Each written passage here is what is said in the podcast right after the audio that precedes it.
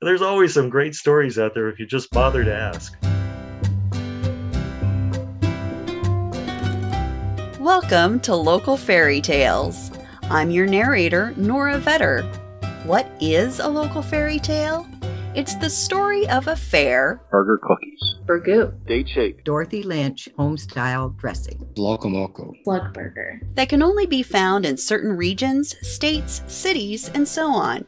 Each tale will be told with the help of the voices that know it well historians, Dean Krimmel, public historian, museum consultant. creators, Pat Knight. I own Pat Cafe in Selmer, Tennessee, and we sell slug burgers. festival organizers, Sue Talbot. I am a volunteer that organizes the Burgoo Cook-Off here in Webster Springs. Super fans? Charles Phoenix, pop culture historian, humorist, and otherwise enthusiast, celebrating classic and kitschy American life and style. etc. My name is Monty Lynch, Dorothy Lynch's oldest grandson. The tale tellers' voices are woven together in a narrative format. Or more simply, imagine sitting around a dinner table and listening to others piece together a story you haven't heard before, or one you love hearing again.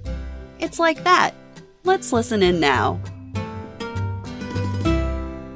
I'm Maureen Boren of the Coachella Valley History Museum, and you're listening to the local fairy tale of the date shake. Since we're talking about fairy tales, the tale of how the date got to America and California, it is the stuff of the Arabian Nights, I'm telling you.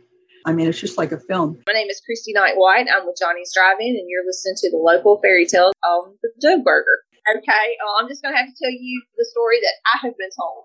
We are located just we're just a block from the birthplace, and we're actually just one street over from where Elvis went to school as a child. So the rumor is that he would come over after school and get a cheeseburger dough burger and an RC cola. I'm Marilee Hall from Tasty Toppings, and you're listening to the local fairy tale of Dorothy Lynch salad dressing. So, when we were little, and we would go on family vacations, well, first of all, we would have to drive in these big vans and loaded with Dorothy Lynch salad dressing, and we would have to stop and personally deliver salad dressing.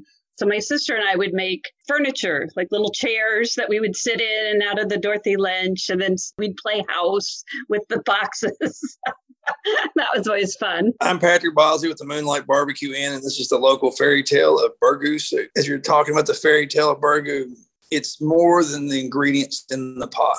You know, there's a lot that goes into a pot of burgoo that's not on the recipe card, and that's the emotions and memories and heritage that goes into barbecue and burgoo.